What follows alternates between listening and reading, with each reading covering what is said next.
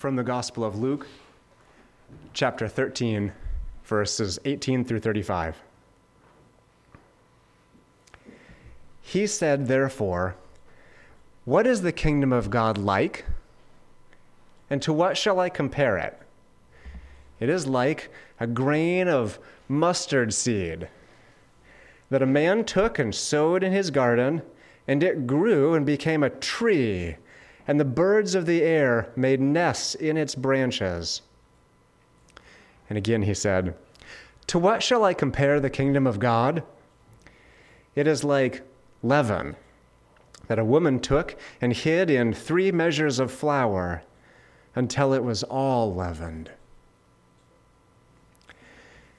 He went on his way through towns and villages, teaching and journeying toward Jerusalem. And someone said to him, Lord, will those who are saved be few? And he said to them, Strive to enter through the narrow door. For many, I tell you, will seek to enter and will not be able.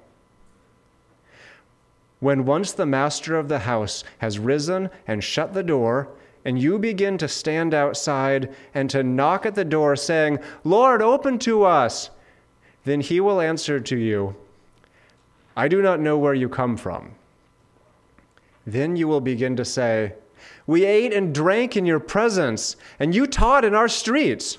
But he will say, I tell you, I do not know where you come from.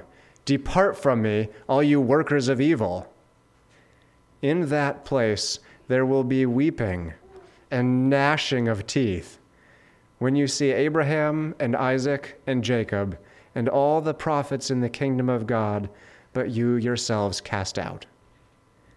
And people will come from east and west and from north and south and recline at table in the kingdom of God.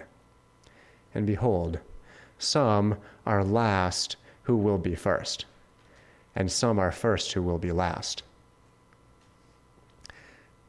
At that very hour, Pharisees came and said to him, Get away from here, for Herod wants to kill you. And he said to them, Go and tell that fox, Behold, I cast out demons and perform cures today and tomorrow, and the third day I finish my course. Nevertheless, I must go on my way today and tomorrow and the day following, for it cannot be that a prophet should perish away from Jerusalem. Oh, Jerusalem, Jerusalem, the city that kills the prophets and stones those who are sent to it. How often would I have gathered your children together as a hen gathers her brood under her wings, and you were not willing. Behold, your house is forsaken. And I tell you, you will not see me until you say, Blessed is he who comes in the name of the Lord. This is the word of the Lord. As we sang that song, He shall come again in glory to judge the living and the dead, and all eyes will look upon His glorious face. I don't know if you've ever thought about what it will be to look upon the Lord Jesus, not having been found in Him it will not be a joyful sight. And the Lord Jesus warns his own people of Israel in this passage about the possibility that they will claim to be those who would be in Christ or claim to be those who would love and worship Yahweh. And yet, when they look upon him, he will say to them, I do not know who you are. These, this is the Lord Jesus Christ. In America, we have created a separate Jesus, another Jesus, a Jesus who is only approbation and only affirmation and only a healer. But no, the Lord Jesus will say to those who do not receive him, who do not enter into the narrow door, he will say to them, Depart from me. That is the only Jesus that is real. All other Jesuses are false. If your Jesus would not say that to someone, you are not following the true Jesus. What do I mean by that? I mean, we create a conception. It, we are po- it is possible for us to deceive ourselves that we are in Christ, and yet the Christ that we seek to worship and follow only blesses us, only makes life good for us, only rewards or strengthens or gives help or health or wealth, only approving of what we're doing, never challenging us, never rebuking us to our face. Remember what he said to Peter Get behind me, Satan. Your mind is not set on the things of God, but rather on the things of men. This is the Jesus that goes to the cross to die on behalf of his people. This is the fully gracious, merciful, meek, and mild Jesus who says to his people, Take upon my yoke, it is light and yet he also recognizes and tells and warns, even as he goes to the cross to pay for sin, that there are some who will not receive him. There are some who will not enter through the narrow door. And therefore, Jesus, as he's going to Jerusalem, is giving a warning. As we in the season of Lent progress towards Holy Week, we begin to follow Christ throughout the Gospel of Luke as he makes his way towards Jerusalem for certain and impending death. I want you to think about this. You know you're going to die when you get to Columbus and you start walking there. And every day you do about a third or a sixth of the journey. And while you're going, you are warning the people of God. This is what Jesus is doing. He's moving from Galilee into Jerusalem. He's going from a distance maybe even a little bit smaller and shorter than Dayton to Columbus or Dayton to Cincinnati. And he's progressing. And as he goes, he's teaching not only about the nature of the kingdom of God, but about what true faith requires. And as soon as he begins to teach what the kingdom of God is like, he does so to steel his soul with resolve as he goes to the cross. What do I mean by that? He, he is teaching the people of God around him what the kingdom of God is like, as we heard in our reading today. It's going to be like a mustard seed or like a little bit of leaven, and it's going to accomplish the mission. He's going to go to the cross, and the kingdom will grow throughout the whole world for all of the future history post cross. Jesus, therefore, is warning those in Israel of a real possibility of spiritual delusion. That is, claiming an interest in God, but lacking any true faith in Christ manifested by loving obedience. In the New Testament, a great summary of the Christian faith is faith working through love faith to God working through love. That is, faith is accomplishing righteousness. It's obeying the law of God, but it's working through love from God, love for one's neighbor.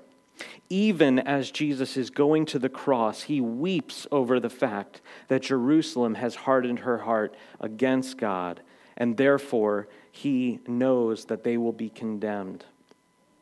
By condemning Jesus, Jerusalem itself is condemned, and she seals her fate for judgment by slaying the final prophet sent from God. Remember the transfiguration, which we celebrated just two weeks ago.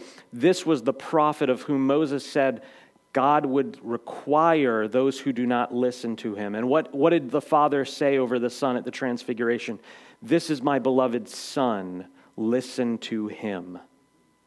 The Father has put his seal of approval on the Messiah, and yet at this time, the nation is about to despise him and reject him. Looking at this passage today, I want to examine three ideas. First, the, cent- the certainty of the kingdom that is, that the kingdom will accomplish its purpose, that, that Christ will accomplish his mission at the cross, and the mission that he has sent his apostles on will bear fruit in the world. He knew this going to the cross. Then his command to the people of God to enter through the narrow door, what it means and what it consists of. And then finally, the nature of Christ's lament over Jerusalem. Jesus is using parables in this passage to illustrate the greatness of the coming kingdom of God. He said, therefore, in verse 18, What is the kingdom of God like, and to what shall I compare it? It is like a grain of mustard seed that a man took and sowed in his garden, and it grew and became a tree, and the birds of the air made nests in its branches. Jesus here is alluding to Nebuchadnezzar's dream in Daniel chapter 4. If you remember the dream that Nebuchadnezzar had in Daniel 4, that's recorded in Daniel 4, Nebuchadnezzar dreamed that there was a tree and it grew up and it became the largest tree in all the world. And the birds of the heavens came and nested in its branches, and the beasts of the field came and rested under its shade and found refuge. And in this dream, as Daniel interprets about Nebuchadnezzar, Nebuchadnezzar is the tree. And we know this because Daniel then says, O Lord, would that this dream be for the king's enemies and not of the king. In the middle of the dream, after this tree has been seen and the birds of the heavens come and the beasts of the fields find rest under it, a holy one of God comes in the dream. And he says of the tree, Chop down the tree. In Daniel 4:14 we read, he, the Holy One of God, proclaimed and said thus Chop down the tree, lop off its branches, strip off its leaves, and scatter its fruit. Let the beasts flee from under it and the birds from its branches. You see, Daniel interprets this dream to be Yahweh's humbling of this king Nebuchadnezzar, who, who used to walk around his colonnade in the temple and proclaim to himself, Look at this great city of Babylon that I've made with my hands and the might of my kingdom. And so, this tree that is Nebuchadnezzar is a picture not just of Nebuchadnezzar, but Nebuchadnezzar's kingdom. The reason this is important to see is because this is the only way to interpret the parable. What Jesus is saying about the kingdom of God being like a mustard seed is Jesus is the tree. Jesus is the seed which must go into the earth and die to bear much fruit and to become great. In the dream, in Nebuchadnezzar's dream, Nebuchadnezzar is the tree which provides shade to the nations. But God is going to humble that tree by lopping off its branches, stripping off and scattering all the fruit, letting the birds and the beasts flee from it. And we know this is what takes place. Nebuchadnezzar is driven from the realm of men, from society, and from his kingdom. He is sent off into the wilderness and he lives like a beast. He, he turns quite literally from a man into a beast. It's very reminiscent of Romans 1 and what, what it, he becomes a living picture of the idolatry that was manifested in his kingdom. In referring to this parable, Christ is saying that the glory of the kingdom of God is going to be greater than the glory of all the kingdoms of men. The nations are going to come and they're going to find blessing in the kingdom of God. They are the birds which come and rest in its branches, even though Israel itself is going to be cast away, which is what he later says in this passage in Luke. In the very next parable, Jesus again confirms the certainty of the kingdom. What do I mean by the certainty? God's reign will be demonstrated with great glory and great influence. The nations really will come. And in the next parable, as he says, the leaven really will work its way through the dough. In verse 20, he says, And again, he said, To what shall I compare the kingdom of God? It is like a leaven, or it is like leaven that a woman took and hid in three measures of flour until it was all leavened. Just as the leaven that is hidden in one part of dough spreads throughout the entire lump, so also the kingdom of God. Who's ever made bread and not remembered to put leaven in the bread? I've done this a number of times. Guess what? It doesn't work. but at the same time, when you take a little bit of leaven, if you've ever measured out dry yeast out of a, a baker's kit or, or a jar, you know that this little tiny amount of leaven, which is filled with the microbial yeast that are soon going to be unleashed into the entire dough, this little tiny amount of leaven compared to this massive amount of flour and water, maybe eggs and milk that you're putting in the batter, this leaven has a profound impact on the rest of the dough. Everything that started with the inbreaking of a holy child in that city, small city of Bethlehem, which gained influence through the apostles going out to the glorious company of the nations, is going to spread to all the nations. In fact, it spread so fast that when Paul was writing one of his epistles, he said, this gospel which has been preached throughout the world. Now, there he is referring to the known world. That is the world that they had commerce with and travel. He doesn't mean that they've made it necessarily to the Horn of Africa or the tip of South America. No, he's saying that this gospel has gone everywhere, so to speak. We see this great bearing of fruit in John's revelation, in Revelation 5, 9, and 10. And again, this, this bearing of fruit in all the nations is directly tied with the crucifixion of Jesus Christ in Jerusalem. In Revelation 5 9 and 10, John sees and records for us that those around the throne of God sang a new song, saying, Worthy are you to take the scroll and to open its seals, for you were slain. And by your blood you ransomed people for God from every tribe and language and people and nation. What a glorious, amazing promise this has become for us. But it doesn't just stop there. This isn't just a verse about the final state. John is not just seeing the post return of Christ, because he goes on to say, And you have made them a kingdom and priests to our God, and they shall reign on the earth. Brothers and sisters, there's no need for kingdoms, and certainly no need, no, no need for kings, and certainly no need for priests who mediate God's presence to the world around them after the second coming. There's nothing, there's no enemies of Christ to evangelize. There's no enemies of Christ to judge. The church, as John sees it, is a glorious company of all the nations who have come now and who have gathered around the throne of Christ by grace. And all of that is possible because he was slain. And he spilled out his blood so that those nations could come. And the reason Jesus is using these two parables to, to explain to the people of God around him that the kingdom will really take place, it really will bear fruit, is because in just a few days, he will be killed, and it will look like all is lost. And nothing has been accomplished by the Messiah, the supposed Messiah. We see this when the disciples are returning on the road to Emmaus as they talk with him in Luke 24. They said, We had hoped that he was the Messiah. We don't hope anymore.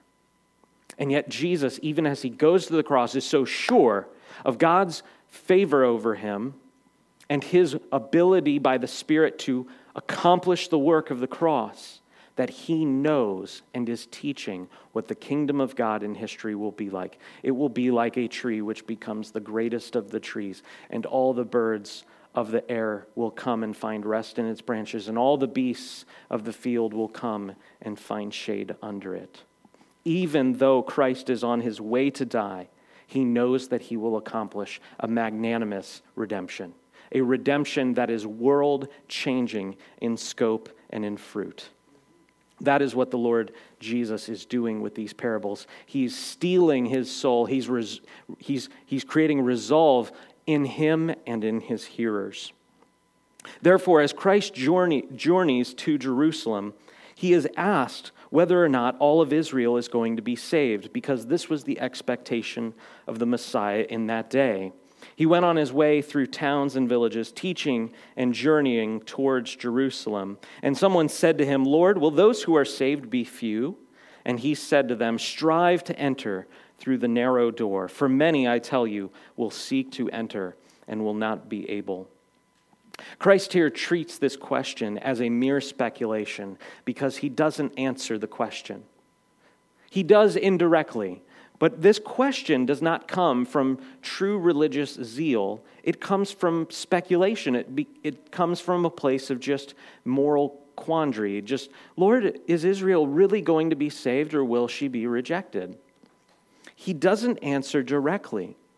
But his answer indeed confirms that not all who, ex, who externally profess faith and religion are of true reality and real substance. In telling the crowd to strive to enter, Jesus is designing or meaning that they are to make a diligent use of the means of God's grace. What do we mean when we use the phrase the means of God's grace? Well, first, the means of God's grace is to search the scriptures with care. Jesus said of the Pharisees that they search the scriptures, and yet those are concerning Jesus Christ. Not only do Christians and those who seek to enter in the narrow gate, not only must they search the scriptures with care, they must attend to the preaching of the word. It is a great tragedy that in America, the church cultures which we have fostered have made people comfortable with attending Lord's Day worship occasionally. What do I mean by this? I mean that unless you are prevented by extreme circumstances, you ought to be under the preaching of God's word. That is to say, that the, through the preaching of God's word, God accomplishes transformation of sinners who only love idolatry and their sin to those who are given new eyes and a new heart, and they can see Christ, and they can love Christ, and they can want Christ instead of that which they formerly loved. Those who enter the narrow door are those who pray earnestly for spiritual light and knowledge and grace. Those who enter the narrow door do not think lightly of the things of God. Test yourself in this. How often have you thought of the glory of the resurrection? As we're going to talk about in just a minute or two, how often have you thought of the warnings of Scripture against going to hell?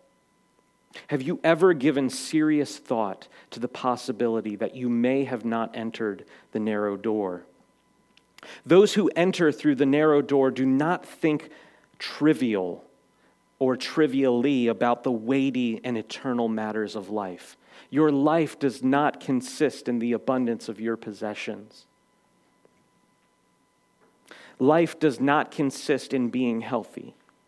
Life does not consist in having friends.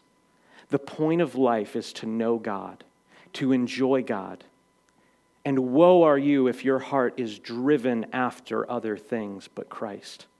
As Paul says in one of his epistles, let those who love not the Lord Jesus be anathema. That is one of the most amazing verses to me in, that, have ever, that ever came out of pen, Paul's pen.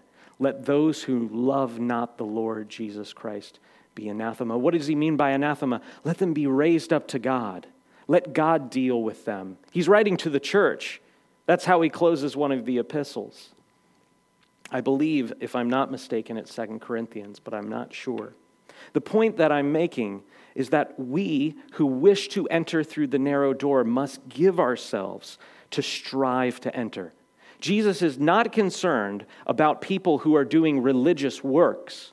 He is rather concerned with those who are not concerned at all with being sure that they've entered through the narrow door, which is Christ and nothing else. Jesus then gives an illustration to describe the rejection of hypocritical believers or false believers. Verse 25 When once the master of the house has risen and shut the door, and you begin to stand outside and to knock at the door, saying, Lord, open to us then he will answer you, I do not know where you come from. Then you will begin to say, We ate and drank in your presence, and you taught in our streets. But he will say, I tell you, I do not know where you come from. Depart from me, all you workers of evil. Jesus is quoting in that last line one of the verses out of Psalm 119 Depart from me, you workers of iniquity, that I might keep the commandments of God. Jesus is going to judge justly. And in so doing, he desires, as the prophet of Israel, the great prophet, to warn them before it comes to pass. Jesus here is describing their rejection in the imagery of a dinner feast which has already begun, and the guests who were invited failed to enter before the door was shut. In the other Gospels, Jesus explains that those who do not enter into the wedding feast or into the dinner feast do not enter because they are caught up with the things of this world and the sins of the flesh. As Paul writes to the Ephesians, the sins of the flesh are sins of the mind and sins of the body. Not just false doctrine, but also wickedness in behavior, sexual immorality and drunkenness, greed and avarice and gluttony, wrathfulness, anger expressed through violence. These are sins of the body. What are sins of the mind? False doctrine, vain and low thoughts of God, weak and impenitent thoughts of Christ, false Christ. All of these Jesus has in mind. They were caught up with the desire for other things. You see, the greatest problem about sin is not that we are unable to stop sin because we cannot. It is because we do not stop sinning because we don't want to stop sinning. That's the nature of sin. We love it. The things that we do which are against God's law are not done because we are confused, but rather because our hearts have no desire or interest in Christ.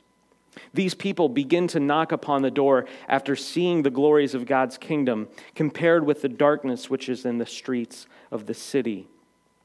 In the imagery of the parable that Jesus is using, it is like a dinner party. And imagine a dinner party in the ancient world where the streets are not lit by street lamps powered with electricity. Outside of the dinner hall, there is nothing but darkness. There is no food, there is no warmth, there is nothing good, there is no benediction at all.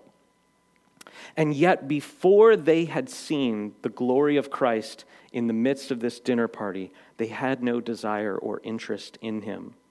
Christ, as I say, is the greatest prophet, and the point of, of understanding the transfiguration was to see that if anyone does not listen to Christ, God himself will require it of that person. In demanding that they depart from him, Jesus disowns them as not true children of God, but rather children of the devil. In calling them workers of evil, or in some translations, workers of iniquity, he doesn't just say that their deeds are evil, but rather that they are, as some translations say, and some texts say, lying workers. That is to say, that they have done external deeds, attending church or attending synagogue, trying to keep the commandments, but they have done these in a profession of faith that is merely a profession of faith with no true substance. They are workers of iniquity in that their deeds do not match their profession. They, if they do any religious deeds, they are external and they are showy. They might attend church, but they have no real interest in coming close to God. This is who the Lord Jesus Christ tells to depart from him.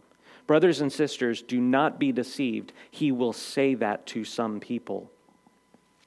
Christ, therefore, describes the state of torment in those days. It says in verse 28 In that place there will be weeping and gnashing of teeth. Do you know what gnashing of teeth is? Gnashing of teeth is the grinding of teeth under agony and in wrath against what is taking place to the person who is grinding their teeth. In that place there will be weeping and gnashing of teeth when you see Abraham and Isaac and Jacob and all the prophets in the kingdom of God, but you yourselves cast out. And people will come from east and west and from north and south and recline at table in the kingdom of God. And behold, some who are last, some are last who will be first, and some are first who will be last. Christ here designs, and by that I mean intends, nothing less than the full reality of hell. Test yourselves in this, brothers and sisters. Have you ever thought about what hell is like? Jesus was not dismayed from speaking about the state of those who fail to enter through the narrow door. He was willing to teach publicly upon it, and he was willing to elucidate the reality of what hell is like.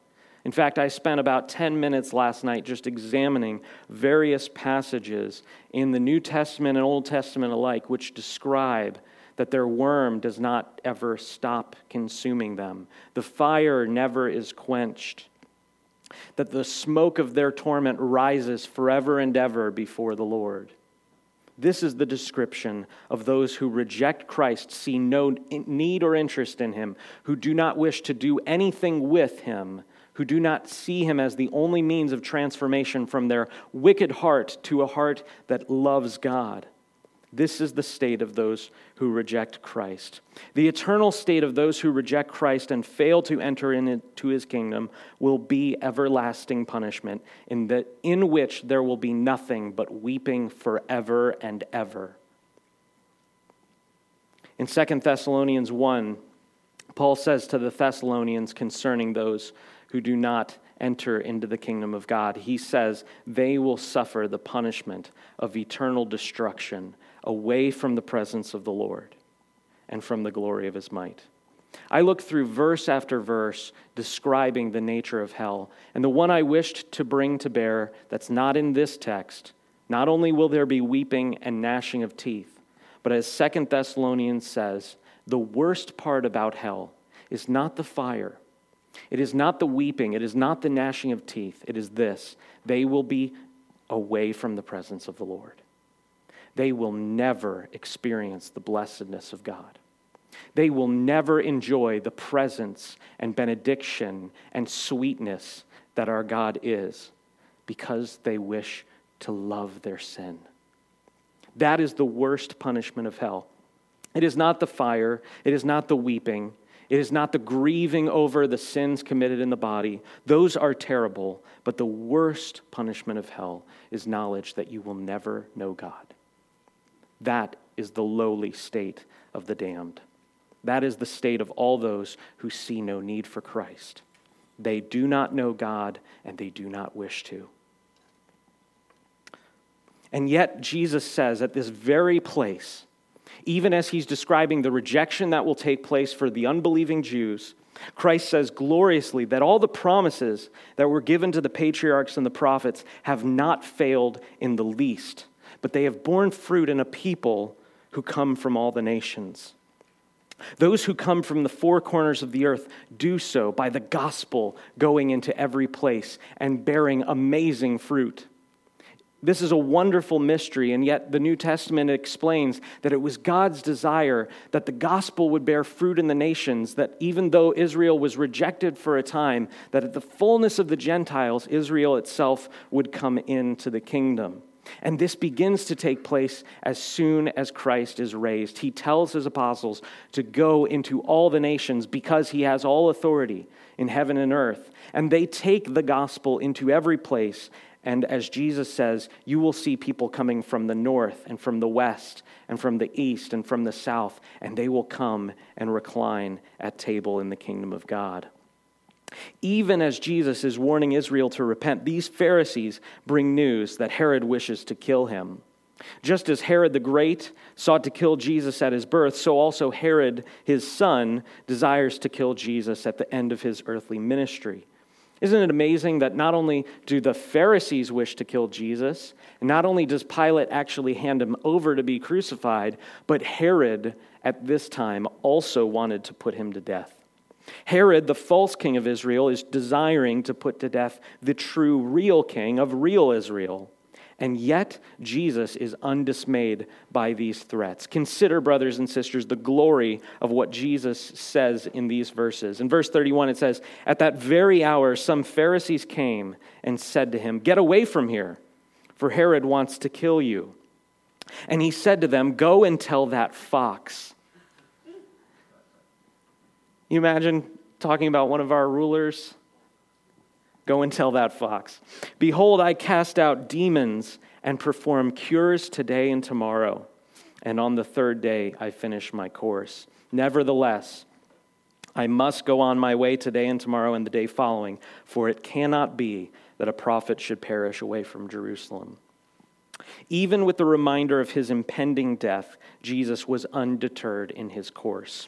Instead of running from Jerusalem, he's running towards Jerusalem to face the rejection of the entire nation, all while healing people along the way. Today, I perform cures and cast out devils, and then I finish my course. He's about to pay for the sins of the entire church of God. He's about to make an atonement by which the whole redeemed community of all those after Adam who have sinned and transgressed and been given grace in God, he will pay for their sins upon the cross and accomplish a great and mighty redemption. And yet, he is so committed to his mission that he's going to heal people all along the way. Amazing what the Lord Jesus does in the face of his impending death is amazing. He is so selfless in his giving of his time and of his energy and of his self to the rest of God's people that even in the face of the final days before he is to be put to death, he is healing people and casting out devils. That is the Lord Jesus Christ. And it makes us say, when we see this by faith, oh, how marvelous and beautiful a Savior, the one who is going to give himself up to transform wicked and wretched sinners. And yet, at the same time, even as he is doing that, he is stooping down to the lowly and those who need him immediately. Jesus here is saying so much more than that Jerusalem has a habit of killing God's prophets. He is not just saying that it is impossible for a prophet to be crucified outside of Jerusalem because Jerusalem has a habit of killing the prophets. Rather, John Gill observes in his commentary that the Jews only permitted a false prophet to be tried in the city of Jerusalem. They had to face trial by the Sanhedrin, the 70 spiritual rulers of Israel. Therefore, when Jesus is setting his face towards Jerusalem, he is not just committed to being crucified outside the gates of Jerusalem, he is committed to be scourged and to be tried by not only the Jews but also the Romans, knowing full well that he will be rejected by the nation. He is not just going to be rejected by individual Israelites who do not trust in him, who do not cling to him for salvation. He is going to be judged by the nation's representatives. You and I, we occasionally see representatives say ridiculous things in the House or in the Senate or on the Supreme Court with the judges. But, brothers and sisters, the president and the Supreme Court and the justices and the representatives and the senators, they represent our nation well. They are a perfect picture of who we are as people greedy and boastful and slaying of innocent children. That is a picture of what our government is like. The government in America rightly represents the people of America because federalism, understood in God's economy, in God's philosophy, is right. When Jesus goes to Jerusalem to be rejected by the Sanhedrin, he goes there so that he will be rejected by the nation. When the Sanhedrin turn him over to Pilate, it is the nation rejecting the Messiah.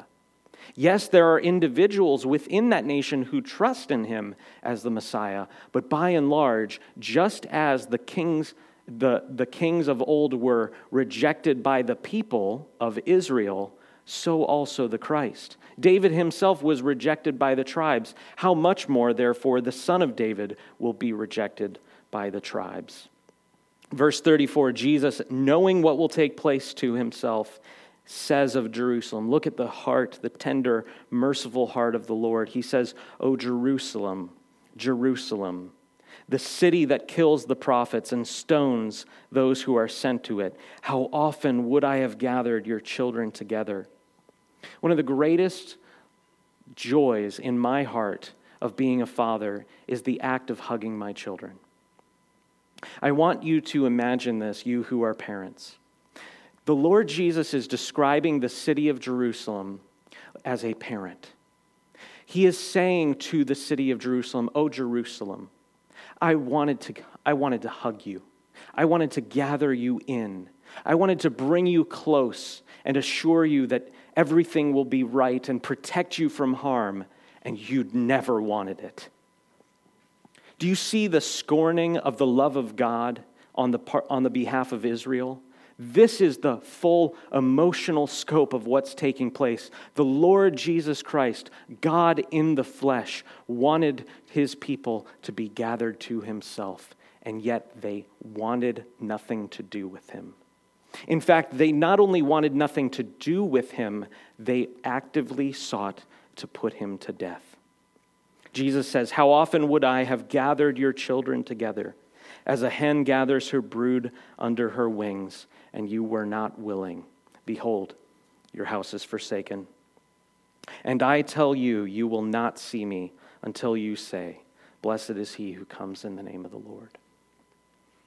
What Jesus is saying to the city of Jerusalem is he is saying that in your judgment of me, in your condemnation of me, you are condemning yourself to judgment.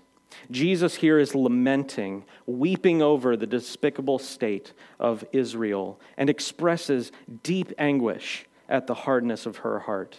Just as a mother hen gathers its chicks under its wings and protects them from harm, Jesus is desiring to gather them, but they would not have his reign over them. This is a picture of the utter insanity of what sin is. Instead of receiving the gracious love of the Son of God, Israel chose to reject his yoke, which is easy and light, and instead take on the yoke of bondage and siege. Jesus says to the nation, Take my yoke upon you. Come to me if anyone is thirsty, and I will give you water. You will never thirst again.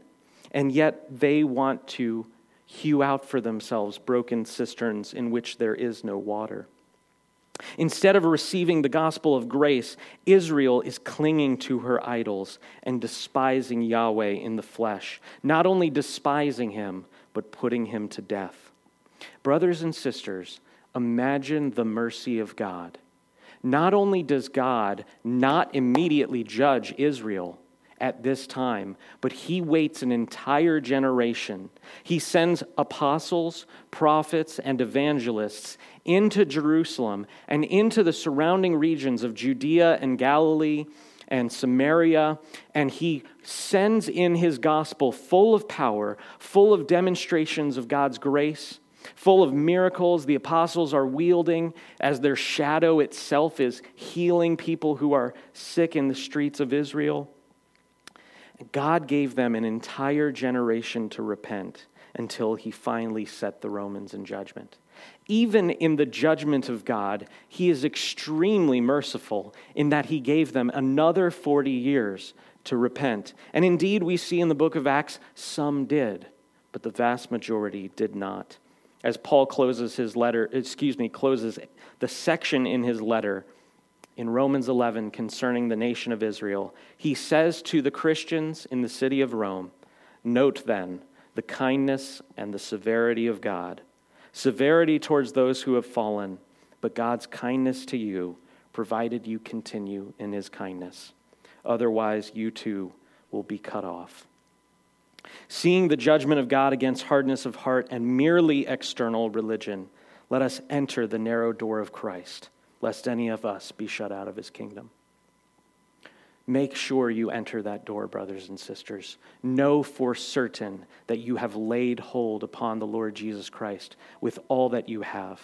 Cry out for grace that you might be able to behold him, not only what he did at the cross, but your deep need for his transforming power.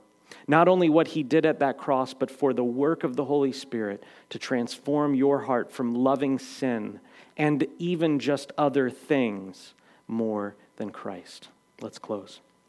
Father, we thank you for Jesus Christ. We thank you that he was not ashamed to speak of the reality of hell, that he was not afraid to warn your people who were rejecting you, your covenant people that you had given promises to, who were heirs of the covenant and heirs of the, the patriarchs, who were sons of Abraham according to lineage, but not according to faith or reality.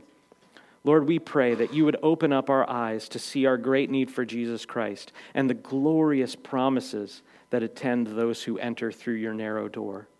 Lord, it is our desire, more than anything else, more than material goods or health or wealth or, or friendship or a knowledge even of your scriptures in, in the information of them, that you would give us yourself. Lord, it is our deep desire to commune with you truly. Lord, I pray that you would open up our eyes, help us to behold Christ and to apprehend him and cling to him by faith. In Jesus' mighty name, amen.